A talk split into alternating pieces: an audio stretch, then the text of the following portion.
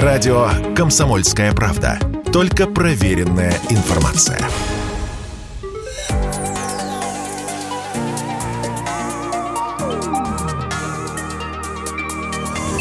Невероятные миры Арсюхина и Корсакова. Программа о нескучной науке на Радио КП. Доброе время суток. Денис Корсаков с нами. И Евгений Арсюхин. И говорим мы сегодня про солнце. Про злое солнце. Про злое, толстое, старое солнце. Которое может однажды нас всех убить. Ну, оно дает нам жизнь. Да. А потом возьмет. Но можете придумать. Возьмет и убьет. Я вас породила, я вас и убил. Угу. А, сейчас, именно сейчас, в конце апреля, в начале мая на солнце видны пятна настолько крупные, что их можно рассмотреть простым глазом, без телескопа. Но я сразу... Ну, глаз надо как-то защитить, да, правда, да, перед да. этим я, я, как, я как раз хочу всех предупредить, что ни в коем случае нельзя просто смотреть на солнце. И вообще лучше вы на него не смотрите никак, потому что фильтры могут пропускать э, ультрафиолет, который вы, выжжет вам сетчатку. Всякие закопченные стекла могут лопаться. В общем, не делайте этого, если вы не уверены в том, что вы делаете. Тем не менее, если солнце заходит, если заходит оно в таком ровном горизонте, сильно красное, сильно тусклое. А, в общем, можно там несколько секунд без телескопа, ни в коем случае, ни телескоп, ни бинокль, ни телеобъектив, ничего, даже на тусклое солнце. Вот, без телескопа можно эти пятна рассмотреть. То есть мы сейчас находимся на пике солнечной активности. Да еще каком, какой пик – какой Денис пик, я тебе доложу. Дени... Денис, это что-то потрясающее. Полярное сияние в марте, в апреле, ну, видели жители Москвы, видели южнее Москвы. Слушай, я почему-то не видел. Я мечтаю его увидеть э, в как, какой-нибудь форме, но и много раз э, обещали это полярное сияние над Москвой. Но так вот никак... Э... Я помню, в Нью-Йорке в какой-то момент, э, кажется, в 60-е годы вот было видно полярное сияние. Ну, возможно, это был супергерой очередной. Ну, может быть. Я это видел в художественном фильме, но, по-моему, основан он на совершенно... Ну, то он фантастический, но в основе там вот реальная идея, что в 60-е годы там было видно полярное сияние, небывалая солнечная активность. Вот, то есть, ну, я с того момента, по крайней мере, знаю, что это возможно, что конечно, не обязательно конечно, ехать возможно. на Рильск, в Мурманск, чтобы... Несколько слов о том, как сделать это возможным для вас. А, вы должны находиться на темном небе, Небо должно быть ясное, северный горизонт должен быть открыт. И если мы говорим о Москве, да даже если мы говорим о более северных городах, о Петербурге, не о Мурманске, да, а, это а, именно горизонт. То есть вы не смотрите вверх, э, отсыл к фильму, да, не смотрите вверх. Вы не смотрите в бок, вы смотрите четко на северный горизонт, и именно на северном горизонте вы увидите ну, довольно слабое по нашим меркам, конечно, по меркам севера, а, такое зеленоватое сияние, которое будет периодически меняться. А, собственно, его изменения, скажем, в течение минуты, двух, и должны вам а, показать, что это полярное сияние, северное сияние, а не, например, засветка со стороны каких-то далеких городков или деревенек. Лучше всего взять фотоаппарат, ну, желательно такой полупрофессиональный, который позволит вам сделать произвольную выдержку, скажем, э, секунда, три секунды, больше не надо. Э, поставить его на штатив или как-то так приноровиться, чтобы это все дело не качалось, и сделать фотографию. Открыть максимально диафрагму, поставить чувствительность 1600 и выше, и сделать фотографию где-то 1-3 секунды выдержка. И вы тогда все прекрасно увидите, а серия фотографий даст вам возможность убедиться, что это действительно действительно было сияние. Но что мы... у вас не было галлюцинации. Что у вас не было галлюцинации. Но мы отвлеклись. Тут ведь штука в чем? Вот этот э, максимум солнечной активности, он очень злой. А еще в 2019 году, совсем недавно, в 2020 году, ученые, наоборот, беспокоились, не умирает ли наше Солнце, не заснуло ли оно навсегда, потому что вот этот злой цикл, который идет сейчас, он никак не мог начаться. Солнце спало, несколько сотен дней на нем вообще не было пятен. А, Солнце меняет свою активность а, с периодом 11 лет. На самом деле скажем, вот через 11 лет одно полушарие активно, потом через 11 лет другое полушарие активно, и полный цикл составляет 22 года.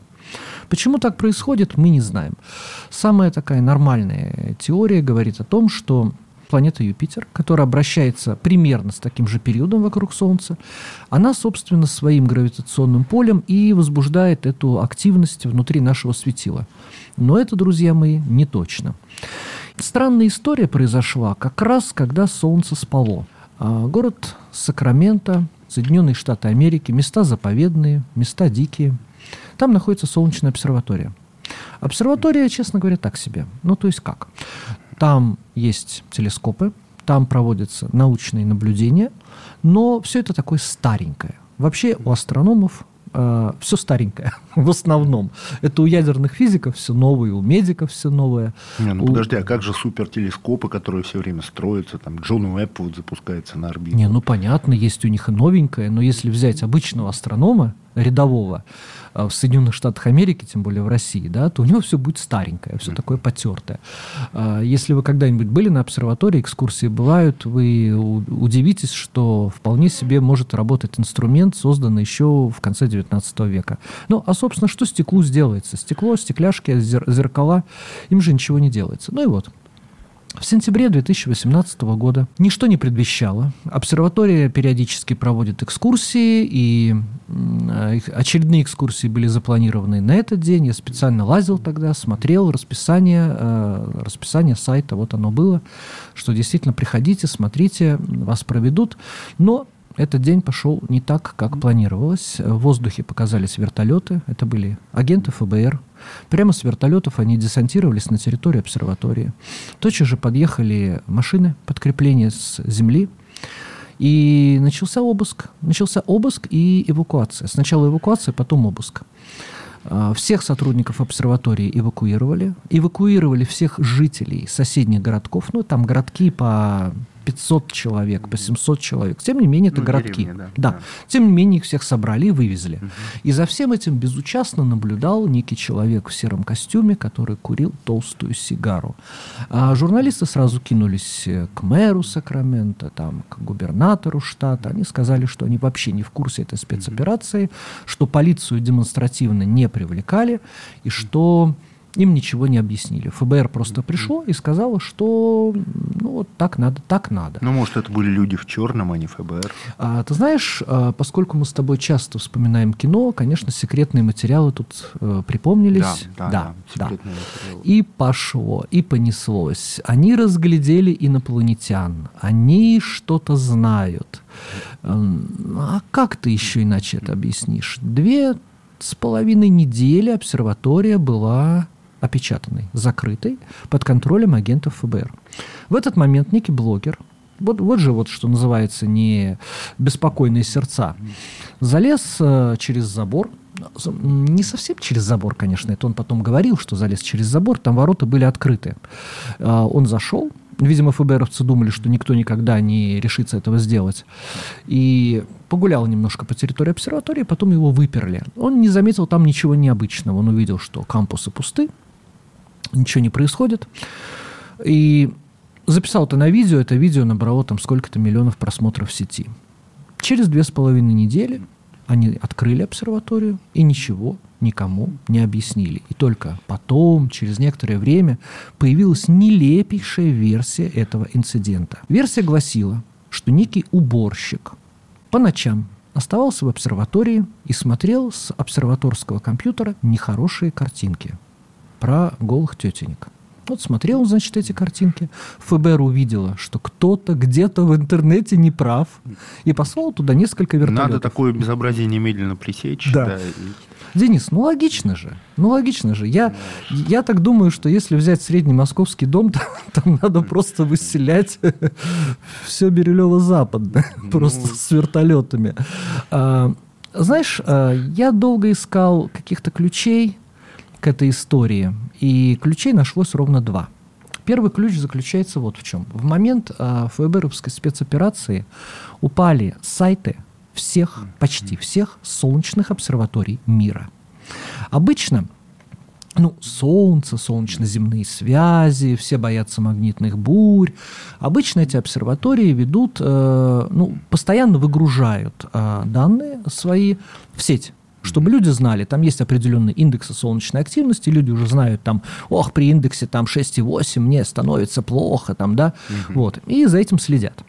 Вот. А, они перестали это делать практически по всему миру. Угу. Согласись, это странно. То есть вот прекратилась подача данных. Угу. То есть это был явно не, а, не локальный инцидент. Это был инцидент, связанный именно с, с астрономической деятельностью, связанный именно с Солнцем. Угу. Вторая странная история. Через пару месяцев после того, как все закончилось, обсерватория разместила в интернете заявку, кадровую заявку. Они искали очень узкого специалиста. Уборщика нового. Нового уборщика.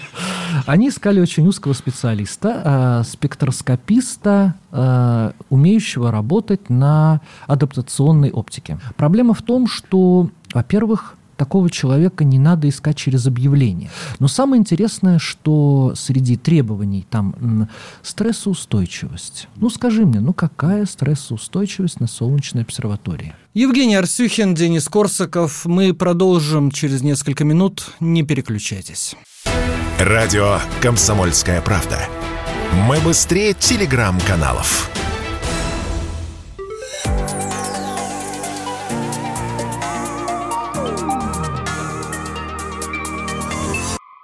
Невероятные миры Арсюхина и Корсакова. Программа о нескучной науке на Радио КП. И снова здравствуйте, Евгений Арсюхин, Денис Корсаков в студии. Мы продолжаем нашу программу. У меня лично был, была некая гипотеза. Дело в том, что эта обсерватория плотно работала с солнечным зондом Паркер о котором сейчас все так благополучно забыли, но который существует, крутится вокруг Солнца и фотографирует его. Именно в этот день, когда началась спецоперация, этот зонд э, встал на свою расчетную точку. И в этот момент начинается спецоперация. Я думаю, дело было вот как.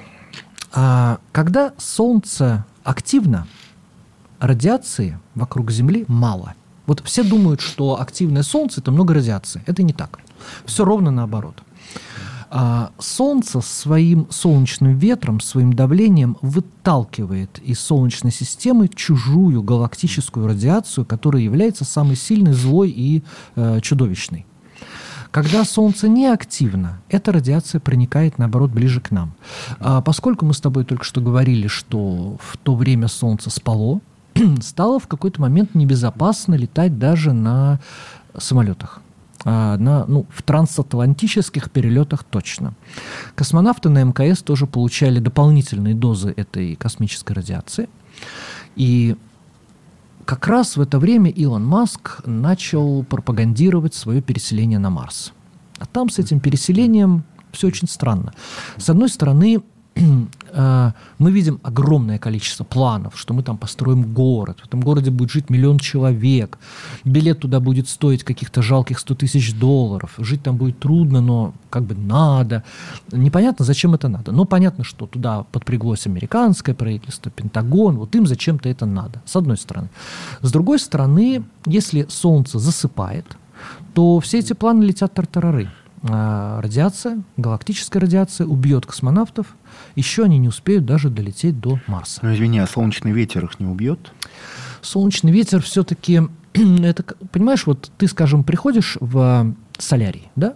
А, ультрафиолет это не та радиация, о которой мы говорим, но аналогия, аналогия полная. Вот ты приходишь в солярий, хороший солярий, дорогой, ты ложишься, и у тебя появляется загар. Ультрафиолет на тебя шарашит, у тебя появляется загар.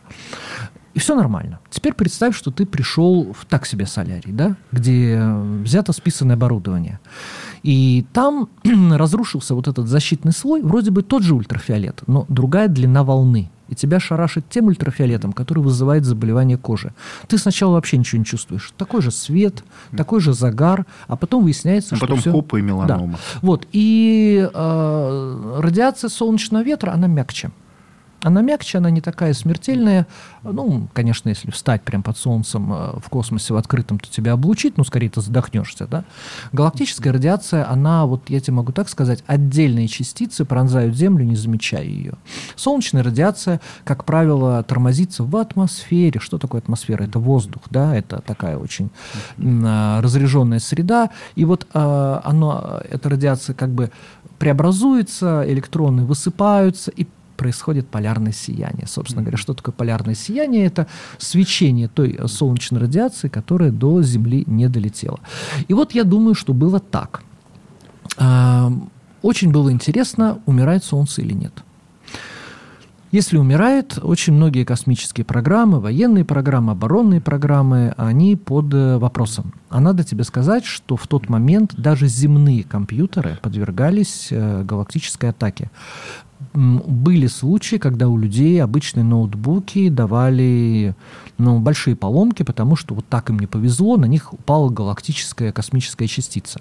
Если брать Пентагон, если брать службу, например, авиации, то понятно, что там и компьютеры большие, цена ошибки грандиозная. Вот. И вы, им, видимо, именно в этот момент э, данные Солнечной обсерватории стали очень интересны. Ну, например, китайцам. И, видимо, в этом городе появился китайский, скорее всего, шпион, который хотел узнать, что на самом деле происходит на Солнце. Спит оно или нет. И это был вопрос не научного любопытства. А национальной безопасности. Национальной безопасности. И, конечно, он и остается вопросом национальной безопасности, потому что, я уже говорил, мы не знаем причину а, колебаний солнечной активности, мы не знаем, почему эти колебания не совсем а, равномерные, и мы не знаем, не остановится ли Солнце. Оно может а, резко разогреться, например, и всех испепелить, а может остыть. Но это вопрос не только национальной безопасности там, США или Китая, или это вопрос безопасности всей Земли, потому что это же затронет всех. Это абсолютно всех это затронет. не затронет какую-то конкретную страну, там Китай, в Китае все будет хорошо, в Америке все плохо. Нет, это, это будет глобальное бедствие. Просто не у всех стран есть э, столько ресурсов, чтобы их правители их парламент, в принципе, понимал, о чем идет речь. Если брать какую-нибудь африканскую страну, которая бьется за воду, бьется за кусок хлеба, понятно, что для них солнечная угроза не самая большая. А вот Китай, э, отчасти Россия, ну, в России все, знаешь, в России все очень странно. Солнечная угроза не стоит э, где-либо в приоритетах национальной безопасности России. Почему? Я думаю, что здесь причины чисто психологические. Мы северная страна, Солнца нам, как правило, не хватает. И мы считаем, что, ну, да, чем больше Солнца, наверное, тем лучше. С другой стороны, ну, вот был, например, 18 год, 19 год, солнечная активность на нуле, но ведь Солнце все равно восходило, все равно грело, колосились Ну, а чемпионат мира по футболу прошел. Опять же, Отлично, да, опять же. Да. Но именно в России Денис. Именно в России появился человек по фамилии Чижевский, который раскрыл, собственно, а, мировой научной общественности, что делать серьезное с этим Солнцем. Ты знаешь, я немножко удивляюсь, вот, например, взять ну, Соединенные Штаты Америки, взять Францию. Вот лучше давай возьмем Францию. У них, конечно, много героев. Тем не менее, каждый герой при таком-то обилии ну, ему посвящены какие-то книги, фильмы, дети про них знают. Ну вот выйди сейчас на улицу, спроси у людей, Чижевский. Старшее поколение, совсем дедушки. Сразу скажут, лампа Чижевского. Люстра Чижевского, люстра да, люстра Чижевского. Да, он действительно ее изобрел, вот, но как бы ну, изобрел бы другой, была бы люстра там какого-нибудь Гей Люсака, да. Mm-hmm. Его вклад в цивилизацию действительно огромен, но при этом как-то вот в России, да, есть музей Чижевского. Ну, ионизаторы какие-то стоят, воздух, да. а вот он как-то связан с ионизатором. Да, помимо того, что он открыл э, связь э, Земли и Солнца, причем связь необъясненную до сих пор, он открыл э, пользу и вред ионизации. Есть ионизация полезная, есть вредная, и он разработал именно вот устройство, которое ионизирует воздух. Но это, я бы так сказал, шутка шутка гения. Вообще интересно, как он пришел к этим выводам. И ты знаешь, вот э, без Чижевского не было бы Циолковского, а без Циолковского не было бы Чижевского. Это очень смешная такая история. Э, э, Чижевский еще учился в гимназии. Это было при царе, при царе батюшке, ну, последние годы перед революцией. И однажды им объявили, что сегодня не будет очередного урока, вместо этого придет Циолковский. И им прочитает какую-то лекцию. Циолковского они все знали. Калуга была тогда очень небольшим городом, но это был городской сумасшедший. Ну, дедушка там ездит что-то, да, на каком-то своем велосипеде, какая-то слуховая труба. Ну, в принципе, они знали не больше, чем сейчас средний россиянин знает о Циолковском. Пришел Циолковский, э, прочитал хорошую лекцию, всех увлек и сказал, ну вот, если вам интересно, хотите там еще чего-то, приходите ко мне домой. Естественно, никто не пришел, но Чижевский пришел. Чижевский был из богатой семьи, Циолковский не очень.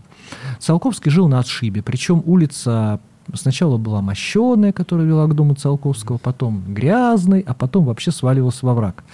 А, Чижевский был в хороших ботинках, была весна, распутица, он был в хороших брюках, он взял э, извозчика, извозчик с какого-то момента сказал к Циолковскому «не поеду». Но в конце концов он высадил его где-то посередине, и весь измазанный Чижевский явился, э, молодой человек явился к Циолковскому домой. Дом его, конечно, поразил теснотой, там пахло какими-то щами, ну, все, все как всегда, в домах людей, у которых небольшой достаток. И они подружились. Эта дружба потом очень сильно помогла Циолковскому, потому что это мы сейчас думаем, что вот Циолковский основатель современной космонавтики. Да? Ну, он не был бы основателем современной космонавтики, если бы тогда он не прочитал лекцию в э, школе вместо заболевшего учителя, по-моему, географии. А, Чижевский как-то очень быстро поднялся, поехал в Москву, стал работать на больших людей, несколько раз встречался с Лениным, с Луначарским, и все эти ребята познакомили его с Брюсом, с поэтом, вот, а, с Брюсовым. И э, однажды по какой-то партийной надобности, ну, партийная надобность тогда могла включать все что угодно, э, Чижевскому надо было к Брюсову приехать там с утра. Он увидел роскошный особняк в центре Москвы, зашел и сразу же его свалило с ног э, очень, очень плотный дым, дым сигар, потому что Брюсов просто курил одну, тушил, у него прям было ведро, брал другую, и так и без конца, и он не проветривал, и вот он так жил. И он не спал он вообще мог всю ночь не спать. Э, было утро, служанка сказала, что э, он, наверное, сейчас не примет, но он там сверху закричал «я приму», и вот э, у них пошел какой-то свой разговор о поэзии, не о поэзии, и в какой-то момент Чижевский сказал, а вот Циолковский, Брюсов что-то слышал, что вот что-то такое. Он говорит, а вот, а вот кто такой Циолковский? Его прям заинтересовало. И Брюсов из Циолковского раздул фигуру. Ну как раздул? Что значит раздул? Циолковский это гений всех времен и народов. Пропиарил, да. И именно после этого и э, Сталин следит за состоянием здоровья больного Циолковского. И на весь мир известен этот человек. И когда вот проходит... Его труды публикуются. А все потому, что он прочитал лекцию детям, а потом он пришел к э, известному поэту. Евгений Арсюхин, Денис Корсаков. Мы продолжим через несколько минут. Чтобы получать еще больше информации и эксклюзивных материалов, присоединяйтесь к радио «Комсомольская правда» в соцсетях. В отечественных социальных сетях. Смотрите новые выпуски на Рутьюбе, читайте телеграм-канал, добавляйтесь в друзья ВКонтакте, подписывайтесь, смотрите и слушайте – Радио «Комсомольская правда». Самая оперативная и проверенная информация в эфире и соцсетях.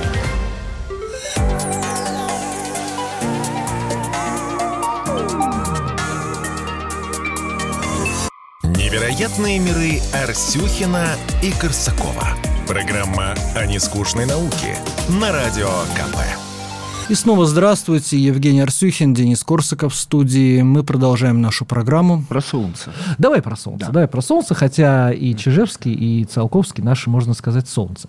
Да. Вот смотри, на самом деле а, никогда не читал труды Чижевского, вот как таковые, нет? Нет, у меня дома лежит книга «Земное эхо солнечных бурь». Да, да, да. Вот, но нет, я ее... Толстая, да? Э, ну, нет, она скорее тоненькая, видимо, какая-то научно-популярная. Да, видимо, это... Чижевского. Но я до нее как-то не добрался. А, его сочинения представляют собой набор таблиц. Читать их, собственно, не надо. Это э, колоссальное количество данных, собранных по всем отраслям деятельности и за какое-то гигантское время. Сельское хозяйство, политические события, войны, революции, преступность, э, психические расстройства. И все это наложено на цикл солнечной активности. И везде получается, что в максимуме солнечной активности люди чаще сходят с ума, чаще начинают какие-то политические нехорошие дела, которые приводят к большим последствиям. Да? Вот. Так, вот, так вот выходит. И он, конечно, задается вопросом, почему так. То есть вот он закономерность увидел, он проверил ее на колоссальном массиве данных, он задается вопросом, почему так, он перебирает все известные виды излучения, которые идут от Солнца, и не находит никакой связи. Я тебе скажу так. Э, несмотря на то, что количество излучений известных, которые идут от Солнца с тех пор выросло, э, мы до сих пор не знаем ответа на этот вопрос. Почему это именно Ну, количество так? излучений, наверное, не выросло, а выросло количество наших знаний, знаний. Знаний, да. Ну, в частности, во время, в 20-е годы вряд ли люди так э, легко оперировали с элементарной частицей нейтрино, которое то ли имеет массу, то ли не имеет массу. Факт, что оно проходит через нас, не причиняя нам вреда. И Солнце является мощнейшим источником нейтрино. И с 60-х годов, 70-х годов стали это нейтрино ловить. Потому что а, примерно миллион лет фотон, перезвучаясь, идет из центра Солнца до поверхности. Мы видим Солнце, каким оно было миллион лет назад. Не потому, что между нами миллион световых лет. Нет. Между нами 8 минут. 8 минут. Да. А, прекрасно. Я думаю, немногие знают эту прекрасную цифру. Между нами 8 минут.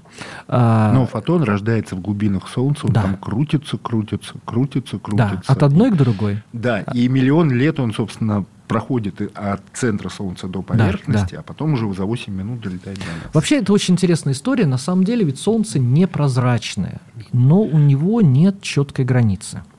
И тот четко очерченный диск, который мы видим, это просто та поверхность, которая становится оптически неплотной для наших глаз. Если брать радиоизлучение, если брать ультрафиолетовое излучение, границы Солнца будут совсем другие. Солнце будет больше.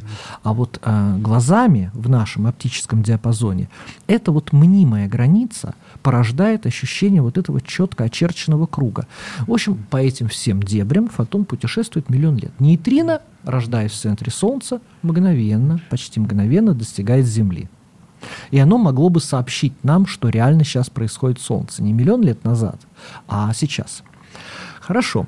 Как поймать нейтрино?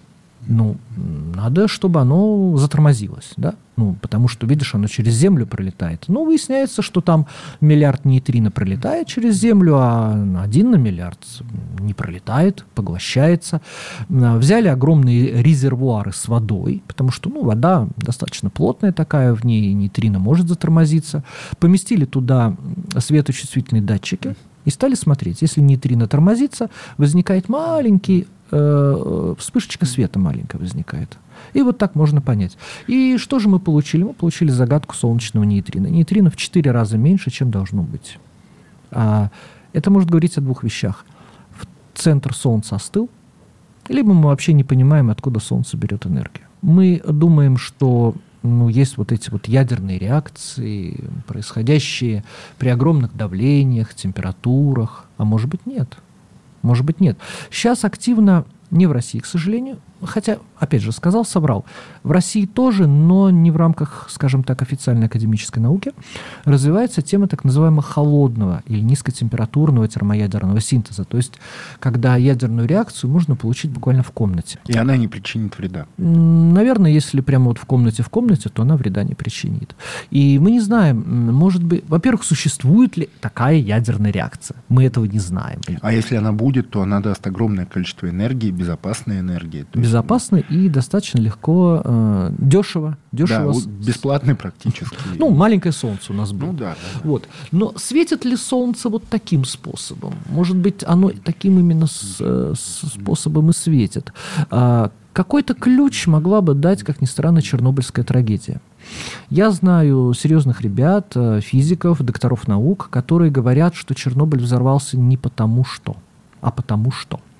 Они говорят, э, когда люди открыли деление урана в 40-е годы, они сразу кинулись применять это в своих целях. Толком не изучив. Ну, а, а цели бы, бы цели была были простая атомная бомба. Атомная бомба, да, самое элементарное, что можно придумать. И поскольку это казалось, ну, ну, мы уже делаем атомную бомбу, зачем дальше изучать? Они стали строить люди, люди, да, это мы, люди это мы. Они стали строить атомные электростанции, а у деления урана, как вообще у всех вот этих ядерных процессов, есть вот эта неизведанная сторона – которая, с одной стороны, порождает холодный вот этот вот термоядерную реакцию, холодный термоядерный синтез, а с другой стороны, может иногда при каких-то неизвестных нам стечениях обстоятельств очень странно проявиться. И именно это по неясным нам причинам странное проявление банальной ядерной реакции и произошло на Чернобыльской АЭС. Мы об, об этом как-нибудь специально поговорим, разберем аргументы за, разберем аргументы против как раз в конце апреля уже у нас случилось, да, в 86 году, если мне не 26 -го. Да, 26, 26 апреля. 26 апреля. Вот отлично помнишь. Я вот дату не помню. Я помню только, что был конец апреля. И Челленджер тогда же взорвался, насколько я помню, примерно а, в это время. Ну, не, не, не в тот же момент. Нет, ну не в тот же, да, не в тот же. Это было бы совсем какая-то теория заговора, которой мы, в принципе, не чужды. Вот. А ты знаешь, а, в свое время в «Комсомолке» я публиковал странную статью. Я нашел человека, самодеятельного ученого, который утверждал, что Солнце внутри пустое. И я сначала заинтересовался, ну так, ну, я прочитал в социальных сетях, ну, да, пустое. Потом мне стало интересно, найду ли я какие-нибудь аргументы против. Ну, я не ученый, но тем не менее люди там с высшим образованием, со здравым смыслом, наверное, в состоянии разобрать какую-то коллизию. Я не нашел аргументов против. И мы про эту безумную теорию в комсомолке написали.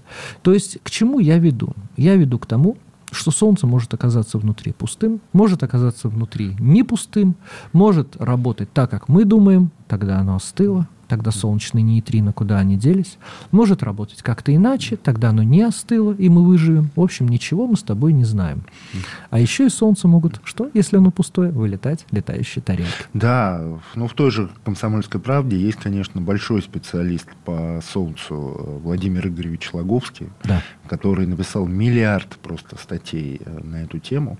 И вот последняя его, одна из последних его статей – она... Но не по значению. Не по значению. Она в январе 2022 года была опубликована. И основана она была на том, что 17 января были сделаны фотографии, а из Солнца а, вылетает что-то непонятное. Что-то вот совсем непонятное, а, чего а, астрономы в целом еще не наблюдали что-то реально очень кольцевая структура, похожая на бусу, uh-huh, uh-huh. да, а еще она просто откровенно похожа на НЛО. Угу. Вот. И, конечно, это безумная теория, что из Солнца могут вылетать летающие тарелки, учитывая, какая там температура. Ну, какая там температура. Там миллиарды градусов. Ну, там, да, на поверхности 6 тысяч, но чуть поглубже уже совсем другие температуры. Да. Да, да. Вот. А, но, тем не менее, некоторые ученые тоже вполне серьезные, там, не альтернативно угу. устроенные. Оказалось, что а, действительно есть а, такая концепция. Но есть концепция совсем экзотическая, что Солнце не просто внутри полое, но там есть какая-то планета, населенная разумной жизнью. Это совсем экзотика, мы ее как бы не берем. А есть и а, более научная, более серьезная версия, что а внутри Солнца могут, скрыть, могут скрываться ну, звездные врата. Что такое звездные врата? Что такое это, звездные врата? Это э, знаменитая червоточина или кротовая нора. Вот то самое предсказанное Эйнштейном э, место – который соединяет максимально удаленные друг от друга участки Вселенной, да, ну, то есть ты вот открываешь там дверь в Москве, проходишь сквозь нее, попадаешь угу. в Австралию, угу. как в фильме «Гости из будущего», примерно, ну, только вот в космических масштабах. И, соответственно, вот такие кротовые норы, по-английски это wormholes, э, черно... червоточины, вот именно благодаря им, а я еще помню, это все излагалось э, в советском фильме «Москва Кассиопея» максимально подробно, да, да, да, именно благодаря вот этой фигне мы сможем, не тратя там топливо, не тратя ничего, если мы их найдем, мгновенно мгновенно попасть куда-нибудь в туманность Андромеды, да, в ту же Кассиопею, куда угодно. Вот.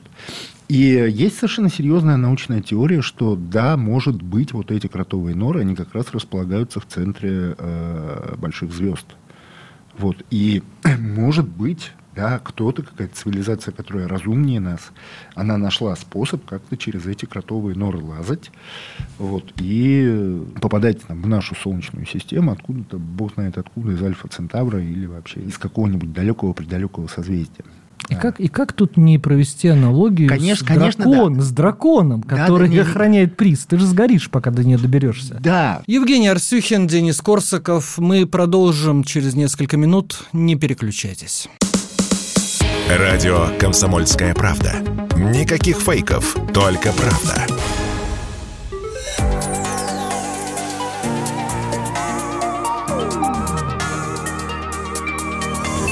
Невероятные миры Арсюхина и Корсакова. Программа о нескучной науке на Радио КП.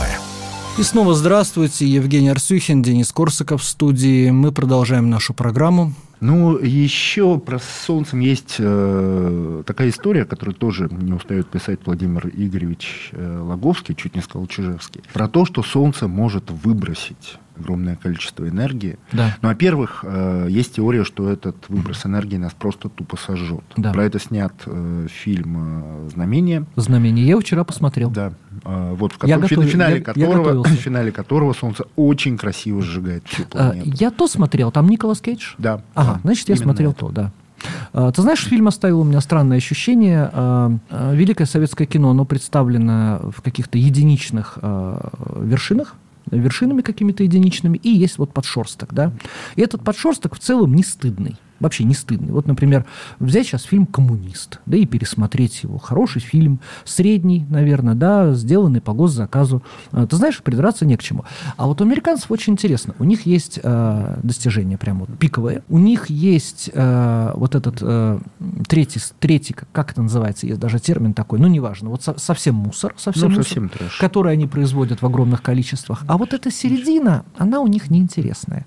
И вот, конечно, вот этот Кейдж, который там закатывает глаза, который не натурален ни в одной из своих ролей, эти какие-то дети, которые э, ну, не похожи на реальных детей.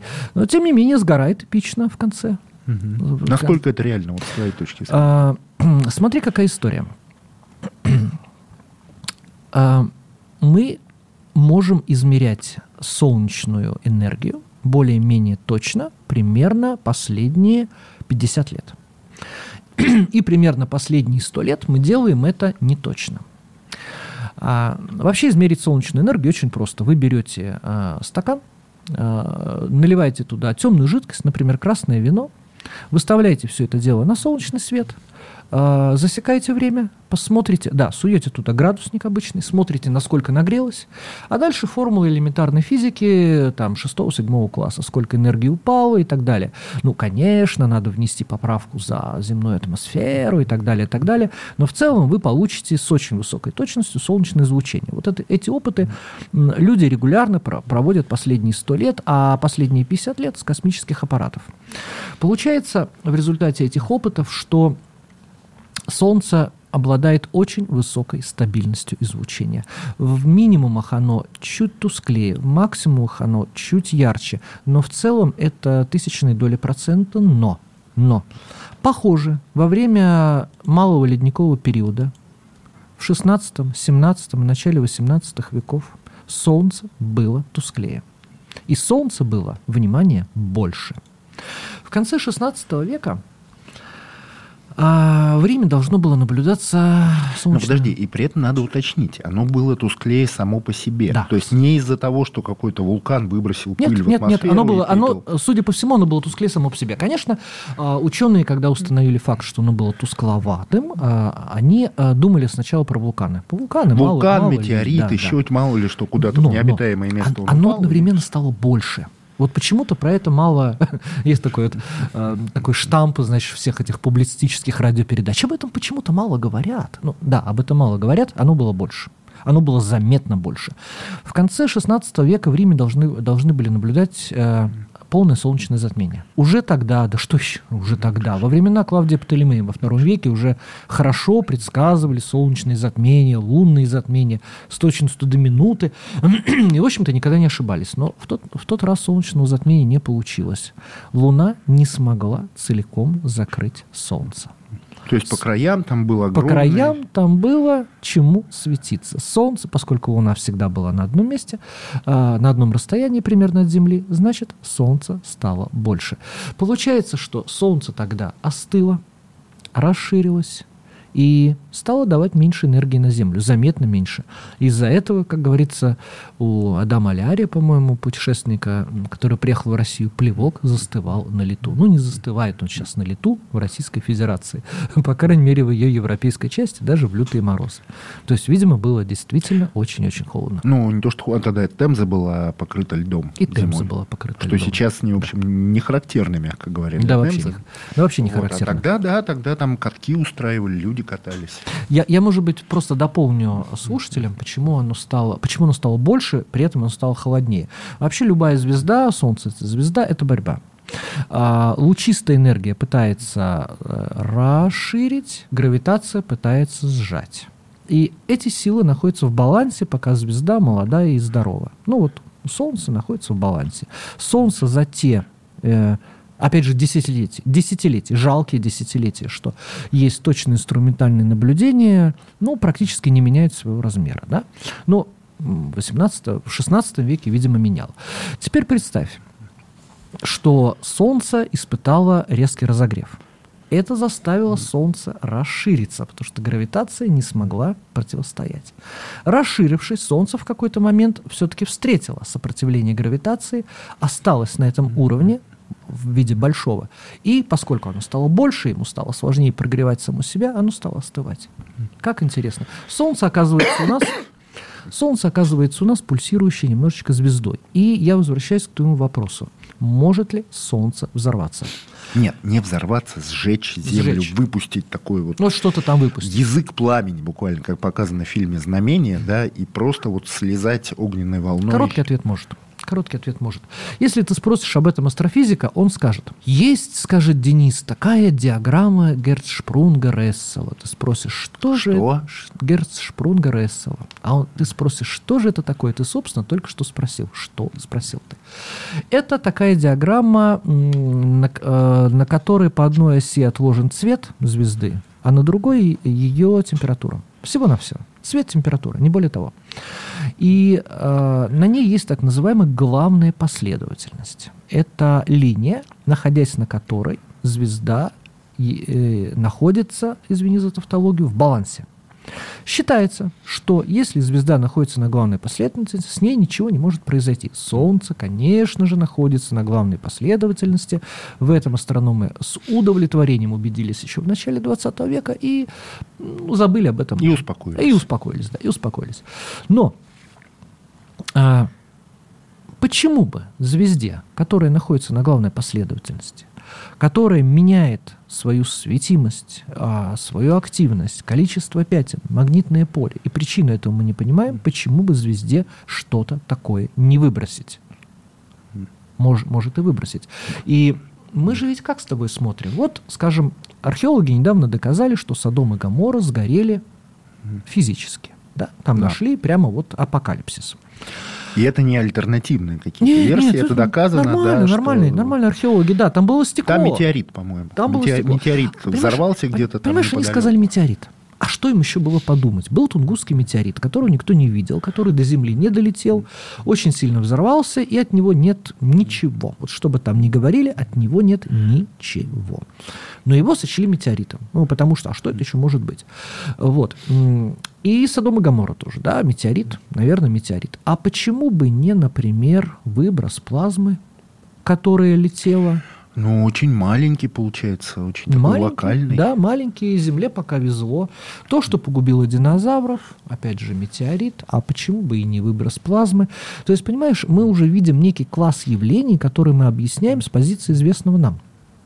И не объясняем с позиции неизвестного нам только потому, что это неизвестно. Ну, да. Мы за вот это жалкое время, что мы наблюдаем, там, э, если брать инструментальную, хорошую такую эру с фотографической фиксацией, это 150 лет. Вот за эти 150 лет мы ничего подобного не видели. И мы говорим, этого не бывает, этого, видимо, не может быть. А на самом деле это может быть. И может быть тогда когда все это произойдет, ну, не дай бог, конечно, мы спросим, Николас Кейдж, надо было играть получше. Получше надо было играть в том фильме, а не как вот шаблонно ты привык тут глаза закатывать и бегать. Ну, это мы успеем спросить там буквально мысленно за долю секунды. Ну, ну да. Пока, ну, да. пока наши города будут сгорать в этом ну, вообще, пламени. Ну, вообще, Денис, мне кажется, мастера культуры должны нести какую-то ответственность. Но все-таки, судя по тому, что ты говоришь, там катастрофа будет не глобальная, там все-таки Лока- а, локальная. Да, там как-то вот Содом и Гамор это пятачок. Ну, ну, ну, ну, мы не знаем. А, вот не могу, вот не могу прямо вот э, оставаться в рамках астрофизики. Вот смотри, есть фильм «Меланхолия» Ларса фон Триера, mm-hmm. да, хороший фильм. А, там э, астероид не похож на астероид. Но там фильм... не астероид, там, а, там блуждающая не... планета. Там какая-то, да. Там вот. огромная блуждающая планета, фильм... реально существует Но фильм хороший. Планета. Вот так и надо снимать про апокалипсис. Вот так вот, знаешь, чтобы пробирало, а не вот это вот поделки голливудские. И вообще, давай, может быть, с тобой в рамках этой программы инициируем съемку хорошего российского фильма про апокалипсис с хорошей компьютерной графикой. Ну, да, вот. почему нет? Почему нет? Кто главную роль исполнит? О, слушай, Кто у нас главный так, апокалипсис такая, такая очередь выстроится из артистов. Там скорее вопрос, кто будет ставить, потому что у нас режиссеров не сильно много, скажу тебе по секрету, хороших. А кто у нас сейчас самый хороший режиссер? Ну, на твой взгляд, конечно. Слушай, мне реально сложно ответить. Они есть хорошие, ну, кто-то типа там Валерия Германики, да, там, угу. Василия Сигарева. Угу. Вот, но они все работают в каких-то своих очень а локальных... Вот, а вот Жора Крыжовников хороший? Жора Крыжовников, Жора хороший, Крыжовников. Вот, вот ему и поручим. Вот ему да, слушай, он давно уже снимает одни комедии, пора ему как-то да. переходить. И вот, знаешь, самый лучший день, да, это, это тот, который вот начинается хорошо, и что-то вот в городе Н подозрительно все спорится с утра, потому что вечером будет конец света. Да, Жора да. Крыжовников, самый лучший день два. Друзья, да. это был Денис Корсаков. И Евгений Арсюхин. Всего вам доброго. Всего вам доброго.